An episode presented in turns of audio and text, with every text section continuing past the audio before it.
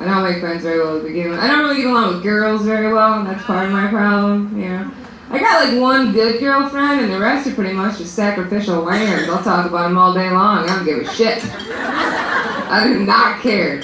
Yeah, I used to work in an office, so I got really good at fake liking girls.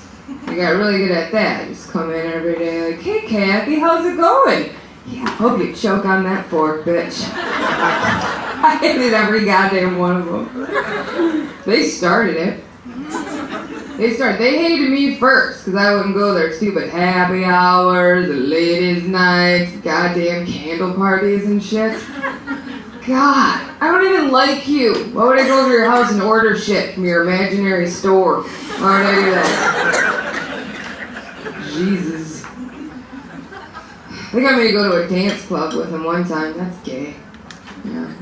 All girls do at dance clubs is complain about it the whole time they're there. Like every five minutes, these girls were back at the table. They're like, "Oh my god, there's some guy out there, and he's totally dancing on me like this." So I was like, "Oh yeah, yeah. Well, you might want to quit dancing like this then." yeah.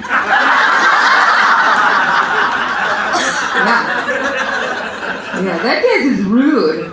That is a rude dance. That dance is rude. I call them Indian givers. That went over way better than it did in Sioux Falls, didn't it? they were pissed. They were, they were throwing like dream catchers at me and velvet paintings of wolves.